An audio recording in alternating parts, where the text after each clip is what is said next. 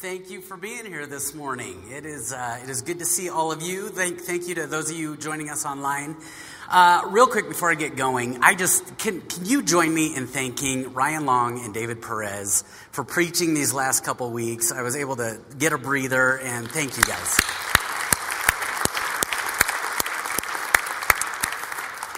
All right. Well, I got a question for you, and I and I'm I'm willing to bet I know the answer. I'm betting that what is on nobody's Christmas list in here this year is this thing that you see on the screen right now, a kingdom.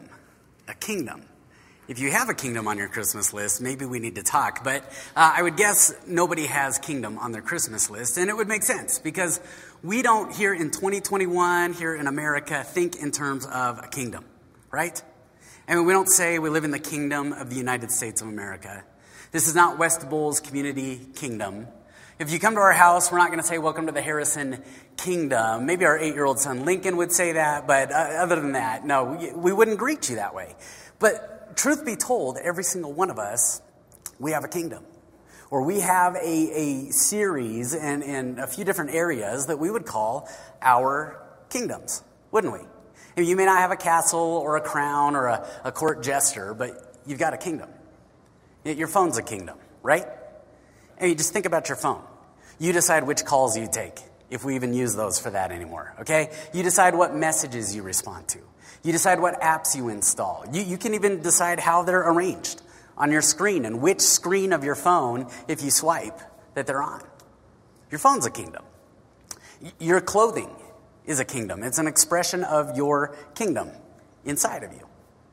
You know, your car is a kingdom. The decisions that you make are a kingdom because your kingdom is really anywhere that you can express and impose your will on, on, you know, in your life and, and around you. Now, if you, if just none of that resonates and there's nothing coming to mind, here's, here's what I'd ask you. What is disturbing you right now? Because the fastest way to find out where you've got a kingdom in your life is to ask, What disturbs me? And here's what I found out this week I found a kingdom that I never, ever, ever thought was a kingdom in my life. I never thought that I actually cared how this kingdom looked, but it's the kingdom of Christmas cards, okay? And the way that I discovered this is I came across some Christmas cards that should never have been Christmas cards. I mean, they were just disturbing. In fact, I've got seven of them for us to look at, okay? Because I found out real quickly, these are, this is one of my kingdoms, okay? Take a look at the first one. Okay, so you've got a boy and a girl, and I don't know if you can tell, they're looking at a dead bird on the ground. And at the bottom, it says, Loving Christmas Greetings. Why? Why? Why was this a Christmas card? Okay, don't worry, it gets worse. Okay, here comes another one. Okay, we have an egg teacher with egg students, and she's about to discipline them. And then just see up top there? Merry Christmas. What does this have to do with Christmas? This should not be a Christmas card. It's going to get worse. Keep going. Okay, there's a nutcracker, which we associate with Christmas.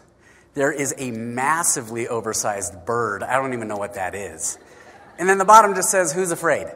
Who's afraid? I am afraid, actually, if I get this card. You don't want this card. Okay, next one. Okay, that is a dying snowman, okay? A happy Christmas to you. What? No, that, that shouldn't be a Christmas card. Next one. Thoughts of you. Christmas greetings. Okay, apparently a lion is feeling bad about whatever he just had. There's a boot there and it says Christmas greetings. I don't know. I don't get it. What's that? There's a preacher's collar there. Okay, that is a terrible Christmas card. All right, next one. Do not send me that card. All right. Happy Christmas. You could get kidnapped by Santa Claus. You could get thrown in his sack and maybe given away to somebody. All right. Next one. This is the worst one. At the bottom, I don't know if you can see it, it says a jolly Christmas. But what is that on the right? And that guy on the left is not, not jolly, that is for sure. See, whether it's Christmas cards, a phone, the way you dress, your house, your car, whatever it is, every single one of us has a kingdom. And we often don't discover what that kingdom is until we look around our lives and we go, wow, something has disturbed me. Something has disturbed me because the reason it usually disturbs us is because we imagine it looking a certain way. And so, what I want to do over the next few months, or next few months, next few weeks, while we're in December, is we're going to look at this idea of a kingdom. A kingdom for Christmas. Because this time of the year, you, there's another word that you hear a lot. It's called Advent. Advent. And what Advent symbolizes and signifies is an arrival. We anticipate the arrival, we remember the arrival of God's Son, a king, at Christmas. There in the Nativity, in the manger. We remember the arrival of a king, but also his kingdom. It's where God inaugurated God's kingdom here on earth with the arrival of a king. But we also look ahead. Because all you have to do is look around, and as we've said, all you have to do is look at the news headlines, and you realize that kingdom has not been fully fulfilled yet. It, it, we're far from it, aren't we? And yet we look ahead. It, it has begun, it's been inaugurated, God's kingdom, but we look ahead to the fulfillment of it as well. And so Advent is an arrival. And what I want to do is I want us to spend December in Matthew chapter 2.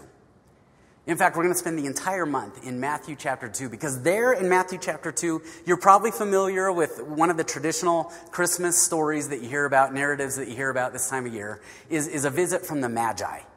Okay, the Magi were these wise men from somewhere in the east. Traditionally, we think we were, there were three. We don't know how many there were. But these magi showed up in Jerusalem, as we'll read here in a moment.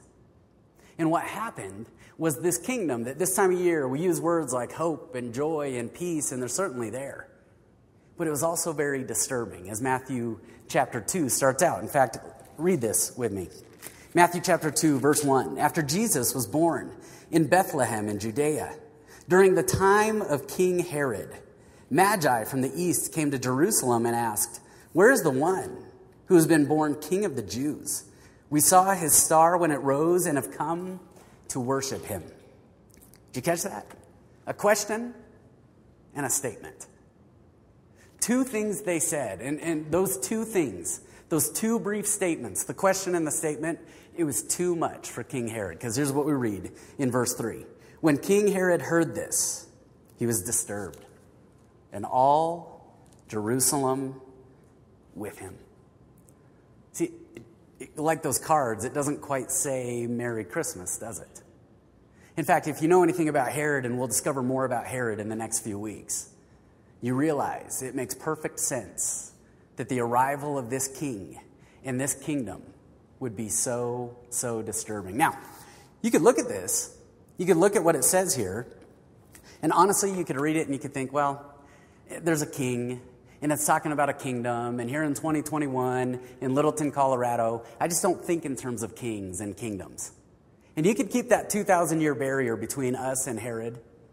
But when we look at just those two statements, the question and the statement that the Magi asked and that they said, we begin to get some clues as to why this was so disturbing, not just to Herod, but to you and I, because it orients us to some things in our own lives that honestly, may disturb our kingdoms. See, the arrival of God's kingdom could very well disturb each of our own little kingdoms. And that's what we're going to look at this month. But the arrival of God's kingdom brought something so much greater than any of our kingdoms could bring us. And so, as we walk through, I just want to walk through these two statements that the Magi said this, uh, spoke this morning. And, and we'll move through Matthew chapter 2 this month. But look at, look at what they started with. Where is the one? Where is the one? Now, this would have been odd. Where is the one? Keep in mind they're in Jerusalem. And what was Jerusalem? Jerusalem was like the epicenter of God's activity, right? I mean, you had the religious leadership there, the teachers, everybody was there. Jerusalem had a long history of being like this epicenter of, of, of focus of what God was up to. And so when the Magi from the east, from this far off land, show up, they ask this question that everybody in Jerusalem would have been like, What? Why would you even ask a question like that? Where is the one who's been born king of the Jews? I mean, you're in Jerusalem.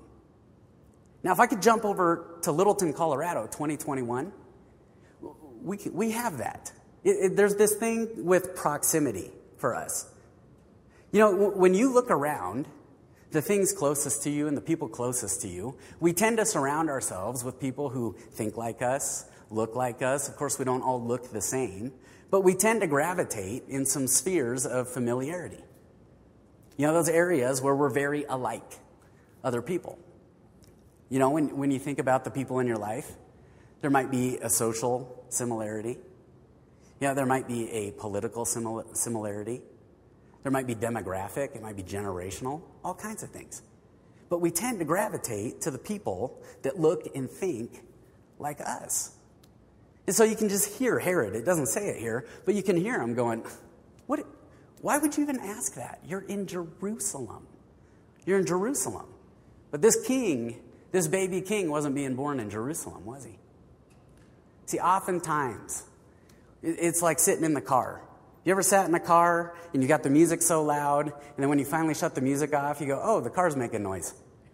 I suppose maybe I should have turned the music down a little bit. See, as long as we're sitting in the car with people who think like us, listen like us, look like us, we may not ever hear the sound the car's actually making. You know, we used to take our car to a mechanic, and whenever there was an issue with it, I'd show up, and he would stand on the sidewalk, and he'd say, Okay, I'm going to stand out here, and I want you to just drive it by me.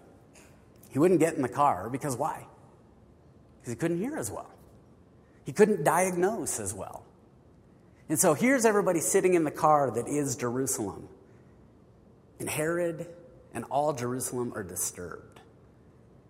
It's almost as though it was offensive that they would ask, Where would this king of the Jews be born? Of course it would be Jerusalem. See, God may, He may want to disturb our proximity. He may want to disturb the environment in the close circles that we walk around in. That's one way His kingdom disturbs ours. Well, the question goes on Where's the one who has been born king of the Jews? And you can hear Herod again, can't you? Well, what are you talking about? I'm the king. I'm the king. And yet, you know what this was? This was God disturbing Herod's very power. See, in about 37 BC, Herod, referred to as Herod the Great, and when you hear Herod, it wasn't just one guy. Herod was actually the name of a family of people. So there are all kinds of Herods that you, you read about when you, when you look back at history and in Scripture. But Herod the Great was appointed king in 37 BC. And if you know anything about Herod, Herod was bloodthirsty about hanging on to his power. There was nobody he would not get rid of in order to hang on to his power. And yet, listen to their question Where is the one who has been born king of the Jews? That is, Herod, you're, you're a king, you are not the king. You are an earthly king, you are not the eternal king. You are an appointed king. That is, the Romans appointed him. As the Romans were taking over, they said, Look, we need, we need somebody to look over this region, and so Herod, you're it. And this made the Jewish people all kinds of, they were so mad because they wanted a king that was Jewish, and that wasn't Herod. But they said, You know what, Herod, you, you babysit this region. That's the kind of king you'll be. You'll be like a puppet king. And sure, he had great accomplishments and great achievements, but he was to oversee on behalf of the Romans. So he was an appointed king but he would not be the anointed king, the one anointed by God. And in many ways, we could look around our lives, couldn't we? And any power you and I have, honestly, it was given to us. We did not rise to it. It was not of our own volition, our own strength, our own wisdom. We were put there. And it's temporary. It's temporary, temporary by virtue of our, our limited human lives. So maybe God wants to disturb our proximity. Maybe God wants to disturb our power, but they, they said something else that would have disturbed Herod greatly as well. Listen to what, what they said as it goes on. We saw his star when it rose. We saw his star when it rose. Is it possible that God also wants to disturb our ways, of, uh, our, our picture of his ways? You know, a star rising, you, do you want to know what people associated that with? Astrology. I mean, these were magi. Some believe they were magicians that might have actually been into astrology. And so a star, a star that when they were in the east, they saw this star rise, they would have thought, oh, there's something to that. And maybe they started out their journey thinking this was an astrology thing. And yet, as they moved toward it, as they followed this star, they discovered this was not an astrology thing. This was a God thing. This is absolutely a God thing. But the people in Jerusalem maybe would have paid no mind to it. And you got some of those areas where you look around and you think, well, God only works a certain way. He only works through certain music, certain people, certain ways of doing things, certain places. We all have that. And the whole time, Herod's got to be thinking, well, he's got a star, but I got a, I got a crown. Right? I mean, clearly, maybe that's the picture of God vindicating and validating us. Right? Don't we point at crowns? Don't we point at our earthly possessions, our earthly things to say, yeah, God, God has really blessed that person. God has really blessed you. God has really blessed me. And we're pointing at a crown on our head. Meanwhile, what's God doing? This thing that they so associated with astrology, don't forget Psalm 147. He counts the stars and he knows them by name. He holds it all in his hands. He arranged the stars, calls them by name Frederick, Jill. He knows them. TC 179er. They've all got names.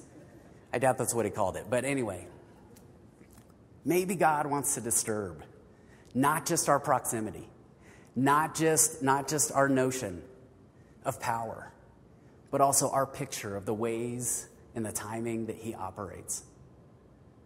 And then finally, they finish that sentence with this We saw His star when it rose and have come to worship Him. I mean, did you catch what He said there? What they said there? These are magi from the east. These are, these are not people in Jerusalem. These are not the people who supposedly knew all about God, who would have been vigilant for what God was up to. No, he took people that were far off from him, people that never would have been considered qualified or candidates. And he drew them to worship him. See, maybe the other thing God wants to disturb is our picture of who gets worship and who He draws into that worship. Because if you and I are looking in the mirror, there are a lot of days we're looking for the worship, aren't we? In some way.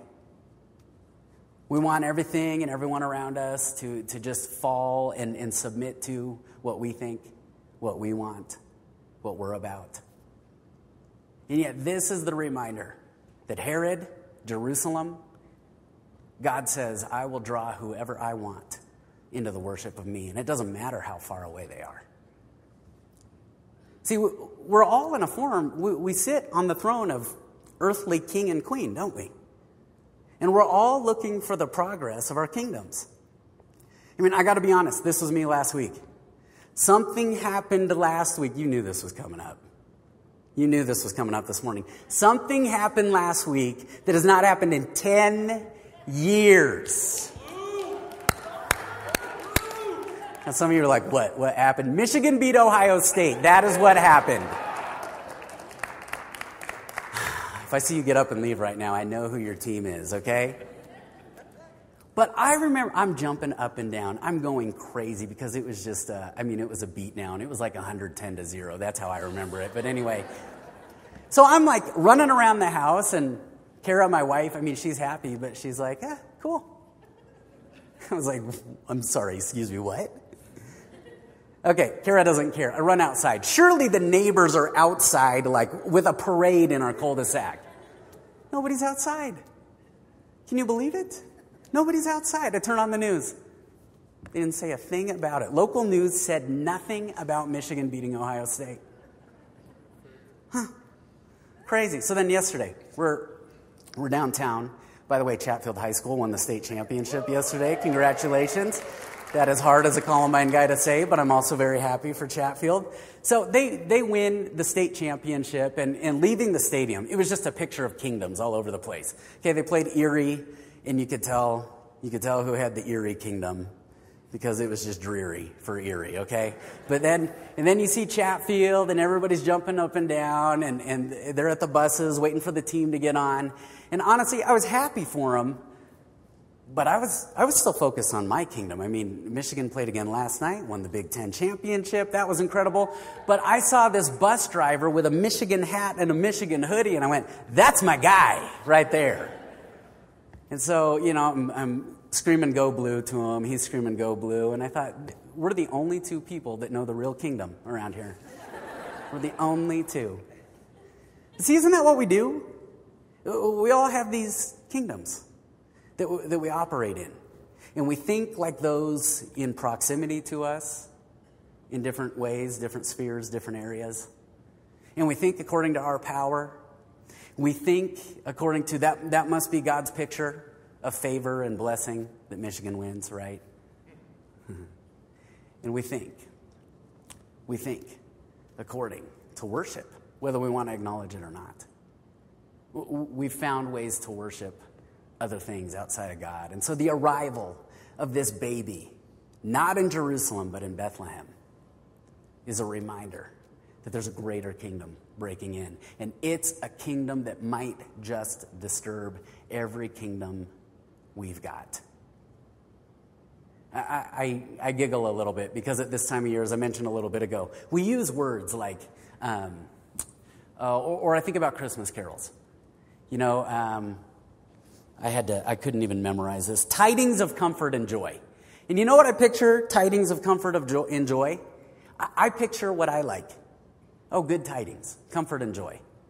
Yeah, double stuffed Oreos. That's tidings and comfort of joy, okay? You know, we use words like hope and peace and joy and love. And the reason we, we like those and we think of those, and maybe even the mental image we get, is because I'm imagining in some form my kingdom. And in some form, you may be imagining your kingdom. Yeah, that sounds like Yuletide and tidings of comfort and joy and hope and peace and comfort. And see, we can see all of that through the lens of us or, or. We can see it through the lens in which God intended it the lens of Jesus. See, joy this time of year, peace this time of year, hope this time of year, and all year round really has a lot more to do with His kingdom. It has everything to do with His kingdom, not ours. And so in Matthew chapter 2, and during Advent, we're reminded of the arrival of a kingdom that Jesus would talk about so much in his lifetime. Remember how he taught us to pray? Thy kingdom come, thy will be done. Do you want to know what Advent and Christmas are? It's a choice, it's a decision that we're confronted with. Do I want thy kingdom come or my kingdom's comfort? Is it going to be thy kingdom come, Lord, or my kingdom's comfort? See, I say all that. I bring that word comfort up because what comes next after the question and the statement of the Magi suddenly makes perfect sense. Read it with me in verse 3. When King Herod heard this, he was disturbed, and all Jerusalem with him. Now, what we got to understand is Herod being in place. We get why Herod was disturbed, right? I mean, his, his picture of his surroundings, his power, any idea he had of how God operated and worship, it was all disturbed. But the interesting thing to me in this is that all Jerusalem was disturbed with him. Because honestly, Jerusalem did not love Herod. Again, I mentioned it earlier. He wasn't Jewish. He represented a crowd that they didn't think should have been on the throne. But the thing about Jerusalem, and many historians have written about this, they've written about the dignities of the Jerusalemites. The dignities of the Jerusalemites. And the dignity, the way of life of those in Jerusalem was a very posh, very comfortable way of life for the nobles. And so much has been written about their traditions and their ways of doing things. Much was written about just the, um, the extravagance that many of their gatherings had, especially the elite of society. You know, you, you had a certain kind of dress, you had a certain way of behaving when you showed up somewhere. And if somebody showed up that wasn't in good favor with people, if somebody showed up and they didn't dress the part, if they didn't look the part, if they didn't look right, if they didn't behave in a certain way, if the servants didn't serve the guests in the proper way, then they looked down on that harshly. And so, as you look at Jerusalem, there, there are actually maybe a couple reasons they would have been disturbed. Because Herod, Herod's lifestyle was really, it, it overflowed into the lives of the people. They lived, many of them, extravagantly, judgmentally. They looked down on one another. If you showed up and you were out of favor, you were despised in some form. See, they wanted their kingdom, they wanted the comfort of their kingdom. And so as they looked around, they didn't want a Savior king that would convict them, but ultimately save them of their sins. They wanted a Herod a Herod who could maybe enable their lifestyle. You go on. Herod in place. Herod in place also meant a collision. And this would have been disturbing for them. When King Herod heard this, he was disturbed, and all Jerusalem, this is no small town, and all Jerusalem with him. Now, as I sat with this, you know, I sat there and I thought, okay, there could be this 2,000 year barrier between what they were going through and what we are going through. But I realized that everywhere I go, and especially the last couple years, you know, we have a staff member who has um, coined this phrase that I thought was great. God has just kicked us through the doors of difficulty the last couple years, hasn't He? And as I think back through my life, I realize God has kicked me through the doors of some difficult conversations. And the reason some of those conversations have been difficult is because I realize my kingdom and its comforts and, and all that I like about it, it's colliding with, with other kingdoms. It might be God's kingdom, it might be other people's kingdoms, and what's comfortable for them. And I got to admit, my kingdom wants to rise up. And my kingdom wants to fight for me. And yet, if you're a follower of Jesus, you know what our statement is? Thy kingdom come. Thy will be done. That means I've got to look at the people in my life. I've got to look at the areas of my life. I've got to look at those things that maybe I'm disturbed and maybe it's a kingdom and say, Thy kingdom come. Thy will be done. So, whether it's a material object in your life, is it having more influence than it should? Is it a relationship? Is it a way of thinking? Is it a habit we feed? Or is it places we go where you may know exactly what God would want, and yet we say, no thanks. I, I want to preserve my kingdom. See, there's a choice Thy kingdom come, or my kingdom's comfort. Maybe the question, and this is where I really want us to land this morning, and we'll build on this in the weeks to come. Am I willing to let thy kingdom come disturb my kingdom's comfort? And I can tell you this if you're willing to let thy kingdom come, his kingdom, disturb your kingdom's comfort, there is a kingdom. There is a kingdom that when you live in its ways, all those things we sing about at Christmas, Yuletide, comfort and joy, hope, peace, joy, all of it, I'm still figuring out what Yuletide means, but anyhow, you know what? You will live those things. You'll experience those things in a much deeper way. Am I willing to let thy kingdom come, disturb my kingdom's comfort?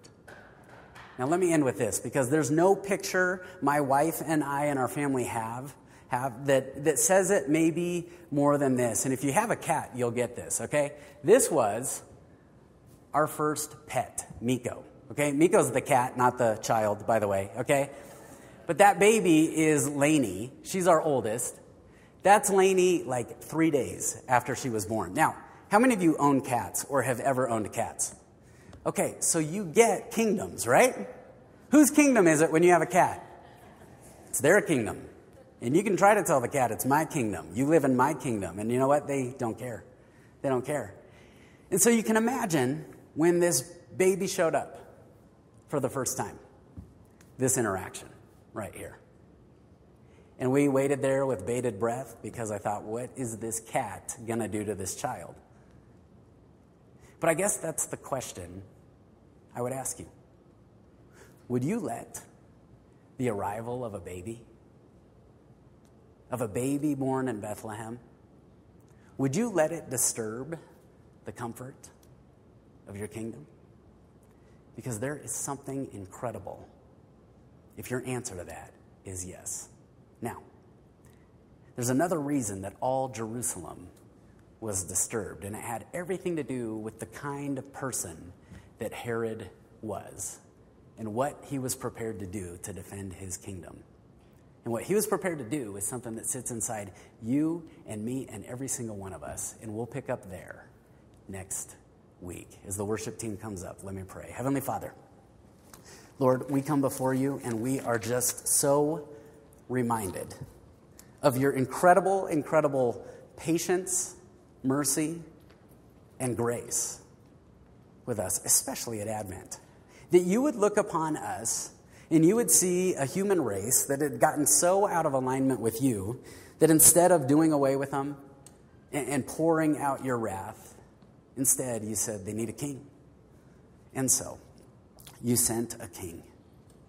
And during Advent, I pray that every single person in here, as we move toward Christmas, as we remember the arrival of our King and his kingdom, Lord, we pray that you'd open our eyes, that would begin to look around, that Matthew chapter 2 would begin to jump off the pages, that you'd begin to nourish and stir our hearts to vigilantly watch for you, to remember the arrival of that king, but also the great anticipation of his kingdom when it fully comes and he returns. We pray all this in Jesus' name.